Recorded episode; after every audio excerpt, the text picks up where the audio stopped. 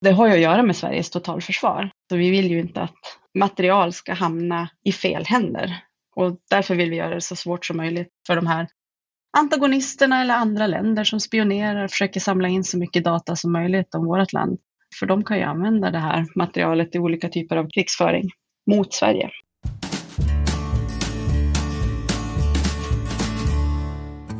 Varmt välkomna ska ni vara till Mätpodden. Och den här gången befinner vi oss i luften med en kamera. Vad får man göra? Vad får man inte göra? Ja, jag skrev en artikel, Drönare, brott och straff, 3000 ord om olika rättsfall och lagstiftning kring drönare som jag läst på mig på för att försöka förstå det hela lite bättre. Så den kan man läsa på, ja, jag har den på LinkedIn och landskaparen.se och så går man in på blogg och så finns den där. Men jag fastnade vid det här vid spridningstillstånd, så jag kontaktade kart- och bildsekretesschefen för Lantmäteriet, eller skrev till spridningstillstånd på Lantmäteriet, och så har jag intervjuat Marie där som är gruppchef.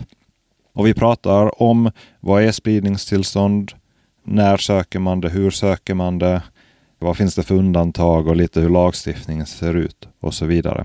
Och det passar in i det här omvärldsläget som vi befinner oss i med skarpare retorik och hot. I slutändan så handlar ju spridningstillstånd om det. Det handlar om totalförsvaret. Så håll till godo och så skriv gärna vad ni tycker om det eller om ni har något annat ämne som ni vill ha behandlat. Tack för alla kommentarer och här kommer Marie helt enkelt. Då har jag min gäst Marie här idag i MätbordStudion.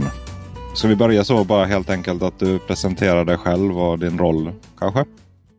Ja, Marie heter jag då, som sagt, och jag jobbar ju på Lantmäteriet och är chef då över en grupp handläggare som hanterar sekretessgranskning av flygbilder. Alltså material som är då inhämtat från luften av olika typer av luftfarkoster.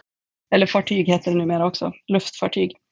Ja, det är cirka 10 handläggare i den gruppen som jobbar med material som skickas in, men även vårt eget material som inhämtas. Lantmäteriet flyger ju över Sverige och fotograferar ungefär 1/3 av Sveriges yta per år. Så vi förnyar ju ständigt våra egna kartor också. Ja, så det ska jag också kolla såklart. Ja, det har jag inte tänkt på. Ja, precis. Men om man tänker hur bara allmänt arbetsbelastningen rent historiskt, innan vi ens börjar prata om historiken, men visst måste ni ha börjat ha mycket mer att göra. Man tänker att det fotas ju mycket, mycket mer från luften, och ibland har det ju stått i artiklar också att ledtiden är långa för att få material granskat. Hur är arbetsbelastningen hos er?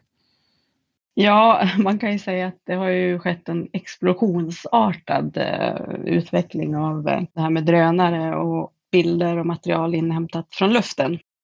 Från det att lagen trädde i kraft 2016. Det var ju Försvarsmakten som hade det här uppdraget tidigare. Och då hanterar man cirka 700 ärenden per år. Nu är vi uppe i ungefär 20 000 ärenden. Ja, det... Så att det har ju annan skala. Väldigt mycket på kort tid. Sen så ska man ju också känna till att historiskt så har det ju alltid varit väldigt restriktivt att överhuvudtaget fotografera från luftfartyg. Det är ju, ja, så sent som 2008 så var det överhuvudtaget inte tillåtet att fota från luften. Då behövde man tillstånd från Försvarsmakten. Sen fanns det vissa aktörer som hade så kallad självgranskningsrätt. Men sen dröjde det då till 2016 innan den här lagen om skydd för geografisk information kom till. Och innan dess så var det ju Försvarsmakten som var tillståndsgivande myndighet. Men 2016 fick vi uppdraget i alla fall. Okej, Lantmäteriet fick uppdraget helt enkelt. Om man tar det bara rent historiskt, varför hade Försvarsmakten, bara så att man förstår det som lyssnare, alltså vad är liksom historiska bakgrunden till att man granskar bilderna från luften eller så? Ja, men alltså man kan väl säga generellt så är ju Sverige ett väldigt öppet land där man får fota och filma i princip var som helst. Men för att du inte ska sprida känslig information av misstag, så syftar ju både vår och Försvarsmaktens verksamhet till att förhindra att det sker då. Och vi gör ju den här granskningen av bilderna. Och det har ju att göra med Sveriges totalförsvar. Alltså vi vill ju inte att material ska hamna i fel händer, så att säga.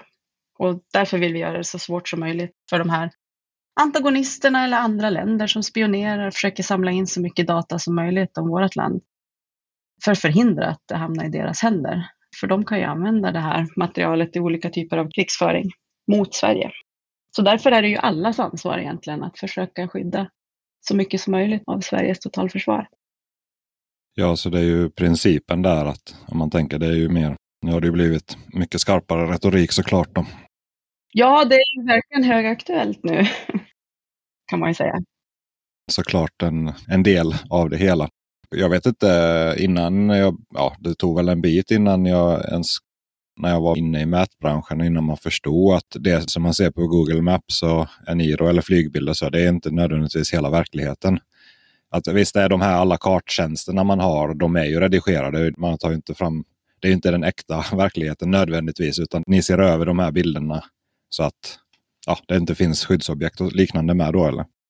Ja men precis, och vi har ju metoder som vi använder för att förhindra att det ska synas och spridas och så vidare. Sverige är ju inte det enda landet som jobbar så här heller. Sen jobbar man lite olika i olika länder, såklart. Ja, bara helt sidospår där, eller relevant i alla fall. Men i Kina läste jag en artikel att de har ju som, om man tittar på deras motsvarighet till Google Maps och där flygbilder så de har ju något pseudo koordinatsystem som är lite slumpmässigt skiftat så att du ser en bild men det är typ plus minus, jag kommer inte ihåg exakt med 100-150 meter i princip så du inte kan ta en koordinat och mata in i en missil och skicka den utan då hamnar den inte där du ser på bilden så att det finns ju. Ja, det var ju smart. De har ju väldigt spännande system så all kartografisk verksamhet är väldigt mycket mer komplicerat där och då kan man ju se till exempel i skarven mot Hongkong och Macau och de här som inte har det här att typ broarna inte matchar upp på typ 100 meter. Mm. Jag bara tänker kartor generellt är ju liksom varit militär verksamhet. För visst var det så att man kunde inte som privatperson på 1800-talet ha en karta över hela landet med konturlinjer och höjdkurvor och liknande. Så kan det säkert vara. Det är ingenting jag känner till om, men det låter rimligt. Gör det. Nej, men jag tror generalstabskartan har inte varit offentlig där. Men, ja. Men i alla fall att det finns ju liksom en tydlig koppling till försvarsverksamheten och militären då med allting med kart och bild egentligen. Vad finns det för exempel? Hur skulle man kunna missbruka? Jag vet inte varför är det viktigt. Till exempel innan man kommer in på detaljerna men någonting som väldigt tydligt kommer fram när man tittar på er hemsida när man ska lämna in för spridningstillstånd så får ju inte horisonten synas. Vad skulle kunna hända om man ser horisonten eller har du något du skulle kunna illustrera? Varför måste man lämna in och varför klipps vissa saker bort och vissa får vara kvar och så vidare? Ja, utan att gå in för mycket på detalj då så kan jag ju först bara liksom klargöra att horisonten i sig, den är ju inte hemlig. Det finns ingenting farligt med att få med horisonten. Det är en vanlig missuppfattning. Det som är med horisonten är ju att om du har med den i en bild eller film som du vill sprida, då går det nästan aldrig att använda sig av de undantag som finns för att slippa ansöka om spridningstillstånd. För då är det ju större risk att du får med någonting som är känsligt i bilden. Det blir det automatiskt om du vinklar upp kameran eller om du flyger liksom högt upp. Så ju mer du vinklar upp kameran desto mer vyer får du med i bilden. Och då ökar ju risken att du får med någonting i horisonten som är totalförsvarskänsligt. Som kan finnas där. Ja, master och torn och allt möjligt. Till exempel, ja. Om man tar själva processen från användares syn. Hur går det till ungefärligt om du beskriver för en som aldrig har sökt tillstånd? Säg att man fotar från luften eller man har skaffat sig en drönare. Och så, okej, nu ska jag göra det på rätt och riktigt sätt. Hur går det liksom till för användaren? Då finns det ju numera ett webbformulär. Tidigare så var man ju tvungen att fysiskt skicka in allt material, vilket gjorde att det var ju lite längre ledtider. Men nu finns det ett webbformulär som man går in på via vår hemsida då. Man kan googla på spridningstillstånd så kommer det upp. Och så fyller man enkelt i det därifrån. Och det finns vissa uppgifter som man ska fylla i. och skicka in. När man har skickat in då får man en bekräftelse från oss att man har fyllt i allting. Och med den bekräftelsen så följer det en länk till en filskickstjänst där man då enkelt laddar upp sina filmer eller bilder. Och sen så kommer det in till oss via en krypterad, ja det är krypterat av den här filskickstjänsten såklart. Och sen så kommer det in och hamnar på en server som bara vi kommer åt. Efter det så jobbar ju våra handläggare då i ett kösystem. När ärendena är kompletta, alltså när man har skickat in allt material, så hanterar vi de här ärendena i turordning från datumet. Och så tittar vi igenom allt material och i de allra flesta fall så finns det ju ingenting. Och då blir det ett beslut om bifall. Och det innebär ju då att man får sprida materialet. Sen kan det ju vara så att man har väldigt, väldigt mycket material och stora data och då fungerar kanske inte filskickstjänsten så bra. Den fungerar bäst om filerna är högst kring 5 gigabyte per fil. Om man inte kan paketera då, med hjälp av komprimeringsprogram så kan man skicka materialet då via post. Men då måste man ange det i ansökan också att man har skickat in det via post. Och så får man tillbaka lagringsenheten då när ärendet är avslutat. Men om säga att det skulle vara någonting som ska retuscheras, då retuscherar ni det och skickar tillbaka materialet? Eller säger ni i princip, måste man ta om materialet? Eller hur går det till vissa om det skulle finnas något känsligt? Ja, det kan vara lite olika beroende på om det är bilder och filmer också. Det är ju svårt att göra någonting i filmer. Så då kan man få beslut om att man får sprida delar av filmen men inte en viss sekvens då. Så då kan man få de instruktionerna i beslutet. Okej, typ att mellan minut 1 och 2 så får du inte sprida eller något liknande. Ja, men precis. Då blir det ett beslut om bifall fast med vissa restriktioner då. Och annars så kan du få tillbaka materialet och i vissa fall så kanske du inte ens ser att vi har gjort någonting. Nej, för jag kan tänka mig bara man har hållit på med Photoshop så det går. Vi ser ett skogsparti, vi ser om det finns något där. Det är hur enkelt som helst att göra så att det försvinner helt och hållet. Så det går ju säkert att redigera. Men jag tänker på den här.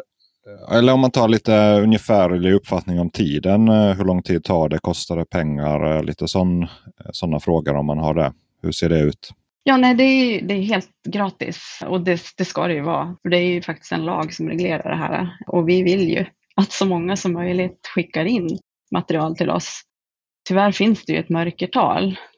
Och jag tror att det kan bero mycket på okunskap. Att man inte vet om att man ska skicka in till oss innan man sprider bilder. Det är ju så vanligt nu att man lägger upp saker på sociala medier. Med ett klick bara direkt. Och så har man ingen aning. Och det kan ju faktiskt i värsta fall bli så att man sprider sånt som är känsligt tyvärr.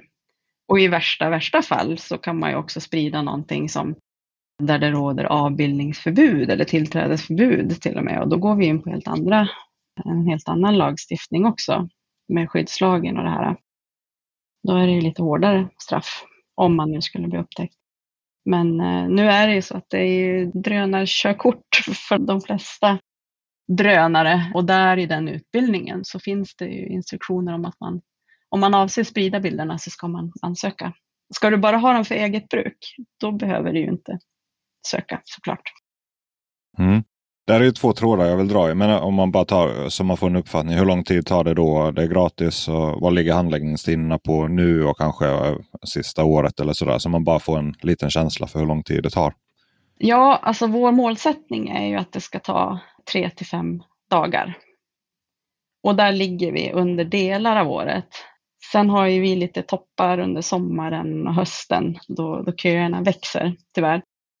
Och senaste åren så har ju vi har väl inte hunnit med riktigt med den ökningen av ansökningar som har inkommit att utöka verksamheten och sen inte fått de resurser som vi behöver heller för att utöka antalet handläggare. Så vi har ju tyvärr halkat lite efter där. 2022 så låg handläggningstiden på nästan uppemot 100 arbetsdagar och det är ju inte acceptabelt. Det förstår ju vem som helst för det är ju många som har det här som yrkesverksamhet och är beroende av att man att man får bilderna granskade ganska snabbt. Ja, men det kan ju vara mäklare eller ja, men sådana som fotar byggarbetsplatser som behöver liksom få de här bilderna. Produktionsbolag för tv, alltså ja, 100 dagar är ju inte okej. Just nu ligger vi på 30 arbetsdagar och nu är det liksom en sjunkande trend också. Nu ser vi att vi börjar komma in i. Det är inte så många som är, inte lika många som är på flyger på vintern som på sommaren. Men jag vill också komma in lite grann på vad man ska tänka på när man söker om spridningstillstånd. Ja, men vi tar det. Så fortsätter vi på den liksom det rent praktiska handläggandet. Hur gör man så att det blir så smidigt som möjligt för er, att det går så fort som möjligt och sådär? Ja, men precis. Ett ärende tar cirka 20 minuter bara att hantera. Så att det går ju väldigt fort varje ärende. Men eftersom vi har sån otrolig mängd och är egentligen för få så blir ju kön lång. Men det man kan tänka på, det är ju att man förbereder materialet så långt som möjligt. Det absolut viktigaste för oss, det är ju och gör att det då går snabbare att koppla bilderna och filmerna, det är ju att vi får en platsangivelse. Så det är jättebra om man sorterar materialet efter platserna till exempel som man har avbildat. Man kan ju döpa mappar efter platsen, det underlättar. Ja, det blir ju mycket mer jobb för oss om man gör till exempel en lång film av många korta och sen har man bara markerat ett stort område, till exempel ja, men Göteborg, jag har flugit Göteborg, eller att man har markerat Göteborg istället för att punkta ut med hjälp av positioner. För då måste vi gå in och leta för varje film eller bild. Så vi vill gärna ha rutten också specificerad på varje film. Så man dubbelkollar. Ja, det kan man ju tänka sig att det där måste ju ta lång tid. Om man får ett väldigt generellt område så ska man försöka själv navigera. Vad kan det här vara? Det måste ju vara. Nej, men det blir jättetokigt. Det finns ju exempel där man har liksom angivit att man har flugit i Hedesunda utanför Gävle. Och sen är det fjäll i bakgrunden. liksom. Och då kan man ju ganska lätt misstänka att här är någonting som inte stämmer riktigt. Ja. Så att man dubbelkollar då, så koordinaterna är rätt innan man skickar in till oss. Nu är det ju också så att majoriteten av alla kamerautrustade drönare har ju stöd för att spara platsinformation. Och ibland så behöver man aktivera den funktionen, det kanske inte alla känner till heller. Och det kan man göra innan man påbörjar flygningen. Så det underlättar. Sen försök att skicka in originalmaterial. Alltså, redigera inte bilden innan du skickar in den till oss. Av 2 anledningar. Dels så blir det ju lättare för oss och sen så kan du ju själv använda bilden precis som du vill. För skickar du in en redigerad bild till oss, då får du ju inte sprida originalbilden. Utan du får ju bara sprida det material som du har skickat in. Bara för att klargöra det, om jag skickar in originalet och får det bifallt eller godkänt, då får jag redigera ner den eller klippa den som jag vill. Men tvärtom gäller inte då att jag skickar in en klippt eller lågupplöst variant och sen har jag originalen och då kan jag inte använda dem då. Om jag förstår det rätt eller? Ja men precis så. Så originalen så att inte skicka in någon typ lågsamplad variant för att spara plats. Nej. Man kan tänka att det skulle underlätta, men och det är klart, det tar ju mindre plats och det kanske går att skicka fler filer, men i slutändan så då får du ju inte sprida originalbilden och då kan du inte göra någon mer redigering med den. Så det är bättre att skicka högupplöst. Ja. Från början redan. Så förbered materialet, försök att skicka in original och så platsen. Plats, jätteviktigt. Vart har du varit? Vi har ju jättebra stöd i våra system också där det liksom kommer upp på kartan så att vi ser om man har geotaggat. Ja, det måste ju vara smart. Alltså jag tänker de flesta som lyssnar här är yrkesverksamma, men att man slår på metadatataggning. Har man en telefon så om man inte aktivt slått av den så följer ju platserna med och jag tänker de flesta som lyssnar borde ju kunna i ett GIS-program eller CAD-program markera en rutt eller om man måste göra det manuellt. Att det måste ju vara en jättevärdefull sak för handläggningen. Ja, men absolut. Och sen att man tittar igenom så att man skickar in bara det som man avser att sprida. Det kan ju ibland komma in så här långa filmer där drönarkameran är påslagen. Fast den kanske står i en baklucka på en bil eller någon bär den i handen och filmar marken. Och det är ju inte, det är inte jättekul för en handläggare att sitta och titta på gräs liksom, i flera minuter. Och så tar det ju tid från alla andra också. Ja, så man kan klippa sitt material igen. Okej, här var bara från marken eller gräs och så vidare. Och nu är vi i luften och det är det här jag tänker använda mig. Så man kanske har grovklippt det på det sättet. Ja, och jag gissar att har man med gräs eller baklucka på en bil, då kanske man bara har glömt att slå av kameran. Eller, ja. Mm. Man behöver inte ladda upp hela hårddisken bara för att man kan det. Nej, precis. Det är det jag menar. Mm. Ja, vad bra. Jag tänker, vi har ju pratat bild och film och så, men jag tänker lidar från luften, visst omfattas det också av det här? Ja, men absolut. Laserdata och så. Ja, laserdata. Ja, precis. Och där får man ju med mycket mer saker när man samlar in material med laser. Så det måste du absolut också söka för. Det tittar vi på. Så det ska också jag med där. Bra. Flera gånger sagt att om du avser att sprida det, om man säger vad ingår i spridning? Vad är spridning helt enkelt? Ja, därom tvistade lärde höll jag på att säga. Om vi tar tydliga fall. Nej, men vad är det?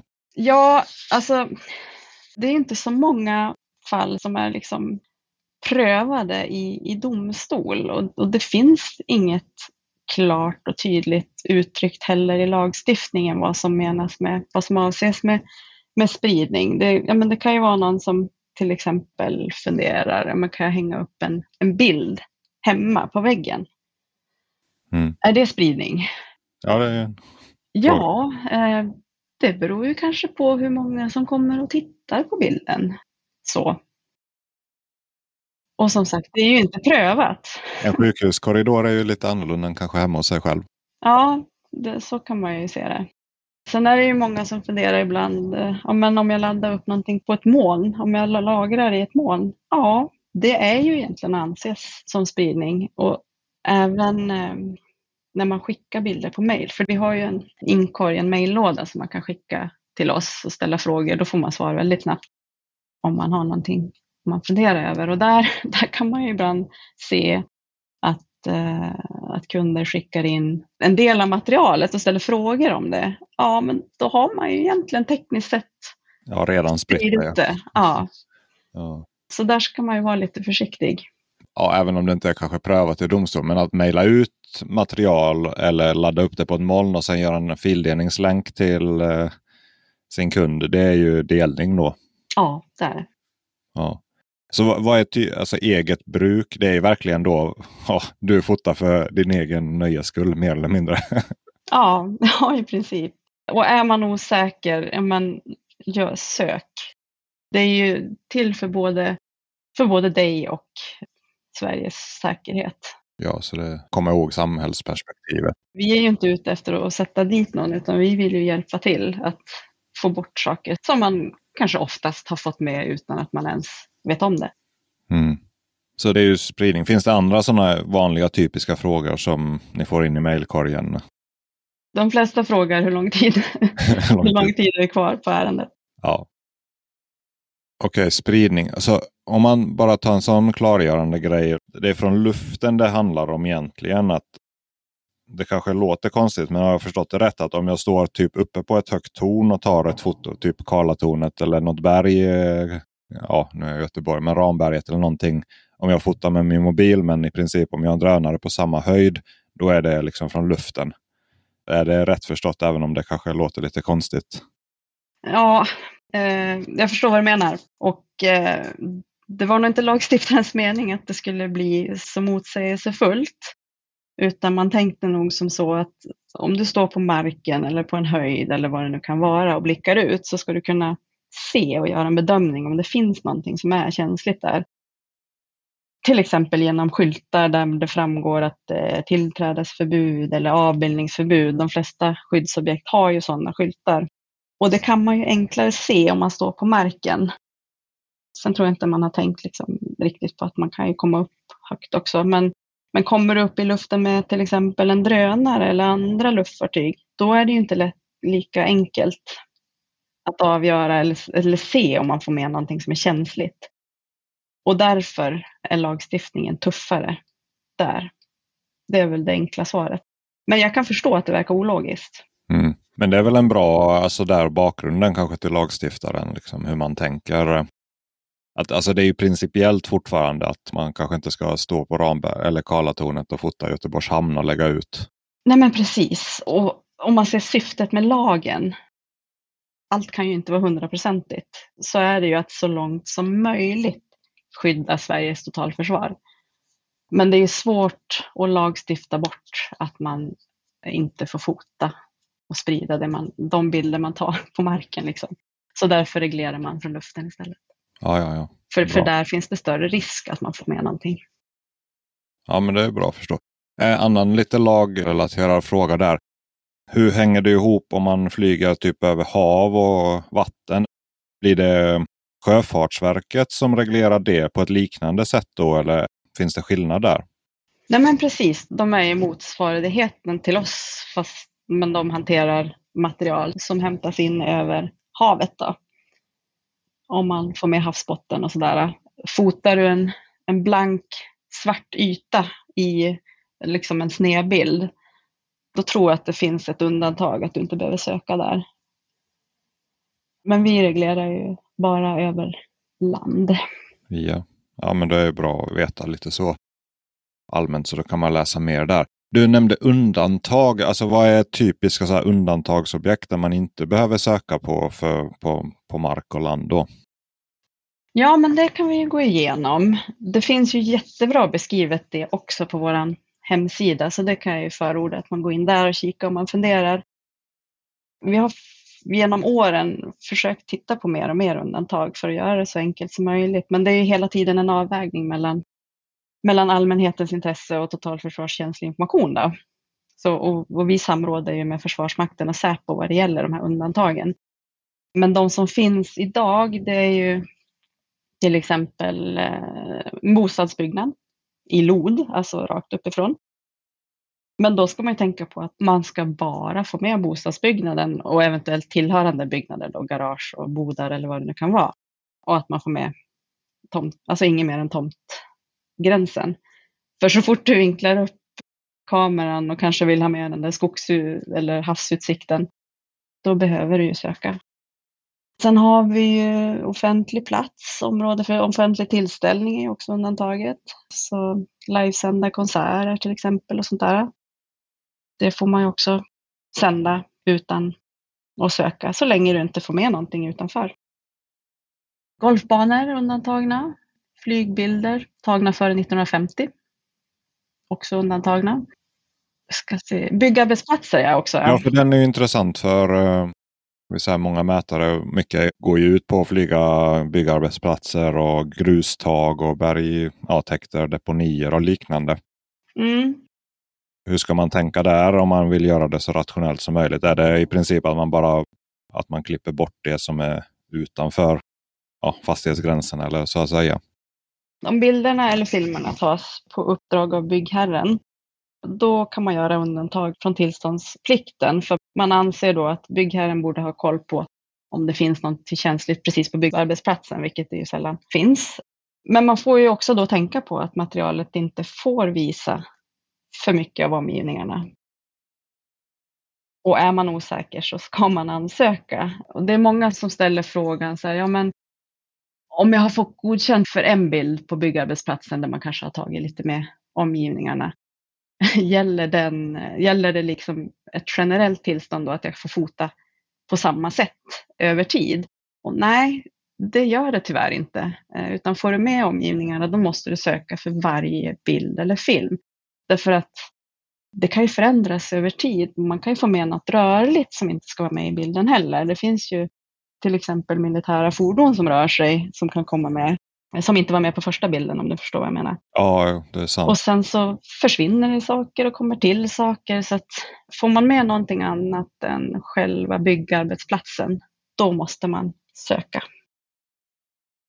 Där är ju i praktiken, jag bara tänker högt här, då ska man ju försöka verkligen ha en klippzon där bara byggarbetsplatsen. Och ja, men precis. Slipper man ju mycket, då kortar man uppifrån. Ju. Ja, och ner. Ofta är det ju ett ortofoto man tar ju då, eller man kombinerar ihop alla sina bilder till ett ortofoto. Och då kanske man aldrig sprider de här, alltså de råfotorna, de behöver man egentligen inte använda som spridning då. Utan man genererar ju ett ortofoto och sen kan man ju begränsa det då, och så sprider man ju bara den med hjälp av undantagstillståndet då. Mm. Intressant. Men det gäller typ deponier och grusgropar. Jag har för mig det stod också i undantags. Ja, precis. Åkermark, privatägd skog, om det är markägaren själv som har begärt materialet. För det var intressant, för då principen är att markägaren i så fall borde säga, om han vet att det finns någonting, att här får ni precis. Inte fota, eller det där måste ni ta bort, eller så vidare. Mm. Men då gäller det samma sak där också då, att fordon eller mänsklig aktivitet, förutom det som hör till skogsbruket då, inte får vara med. Och just åkermark och privatägd skog har man ju fått till som undantag, för det är ju ofta som markägare eller bönder att man fotar av andra syften än att sprida. Man fotar för att se förhållanden på marken, kanske fukt eller mycket virke som finns, eller om det finns skadedjur eller så vidare. Och som du säger också, att som markägare så har man ju också kännedom om det finns några känsliga objekt på marken. Och då undviker man ju det. Ja, men vad bra. Och åkermark finns det ju sällan någonting på. Mm. Förutom vete och havre. Men om man tänker lite på konsekvenser då, eller hur det ser ut med domsfall och risker och sådär. Jag såg någon tråd, jag kommer inte ihåg om det var LinkedIn eller något liknande, men att det var någon som allmänt kritiserade typ att tv-bolag kanske inte följer spridningstillstånd. Om man nu tar ett specifikt fall där i Stenungsund till exempel, raset som var där när det nu var några månader sedan. Mm. Att där såg man ju väldigt fort i direktsändning, mer eller mindre, eller bilder därifrån som var fotade. Då tänker man handläggningstiderna är inte så snabba riktigt där. Hur ser ni på det, eller vad liksom allmän kommentar om sådana situationer? Jag vet inte exakt hur de såg ut, de filmerna. De hade definitivt horisonten med. Alltså det var inte där liksom klippt, utan det var ju liksom flashiga flygfoton där man såg hela omgivningen. Ja. För allmänna vägar är ju också undantagna då, men då ska man ju hålla sig till vägen såklart. Och generellt så är det så att om man misstänker att någon har brutit mot någon lag, då bör man ju vända sig till polisen. Vi är ju ingen tillsynsmyndighet. Vi letar ju inte brott, om man säger. Vi undersöker inte huruvida någon har begått ett brott eller inte, utan vi jobbar ju för att lösa vårt uppdrag, vilket är att granska det som kommer in till oss. Och huruvida aktörer eller privatpersoner struntar i att ansöka om tillstånd, så får det ju stå för dem. Men det är klart att man kan misstänka att det är så ibland. Det finns säkert ett jättestort mörkertal av material som inte kommer in till oss. Mm. Vilket tyvärr också beror på att vi just nu har väldigt långa handläggningstider. Så det måste ju bli bättre. Vi har ju fått kritik från JO. Att det inte är acceptabelt att ha så långa handläggningstider som vi hade framförallt 2022. Så vi hoppas väl att vi ska få mer anslag så vi kan jobba för att korta handläggningstiderna. Ja, det är ju en tuff situation när ni sitter i på det sättet. Mm. Att det är ju det vad det är där. Det är ju sant, det är ju så det funkar i samhället. Det är ju polisens ansvar att utreda brott. Hur ser... Jag tror du nämnde det tidigare, men hur ser lagen ut där och vad skulle det kunna få för konsekvenser? Och kanske liksom, jag vet inte om du har något exempel på någon domsfall eller bara så man får en liksom känsla av vad som skulle kunna hända. Ja, men det finns ju faktiskt ett rättsfall från 2022 där en man fälldes för att ha publicerat, jag tror det var cirka 20 filmer på Youtube utan spridningstillstånd. Hur det kom sig att han blev anmäld, det vet jag inte. Men han dömdes i alla fall. Han friades först i tingsrätten, men sen dömdes han i hovrätten. Och då blev det dagsböter om totalt 64 000 kronor ish. Så det är ju från dagsböter till 1 års fängelse om man sprider material utan tillstånd som är avbildat med flygfartyg från luften. Ja, så det, där finns det ju ändå något konkret och ja, konkret fall. Precis. Jag vet inte om du kommer ihåg, men var det med ett avbildade han något skyddsobjekt eller liknande, eller var det bara allmänt att han spred utan tillstånd? Ja, men precis. Nej, men där var det var inte något skyddsobjekt, utan där var det bara spridningen det handlade om. Får man med ett skyddsobjekt, då kommer man ju in på skyddslagen, och då, nu ska jag tänka här, då är det ju lite... Över Stockholm har jag läst någonting, någon turister som fotat där slott eller något liknande. De har ju åkt dit på skyddslagen.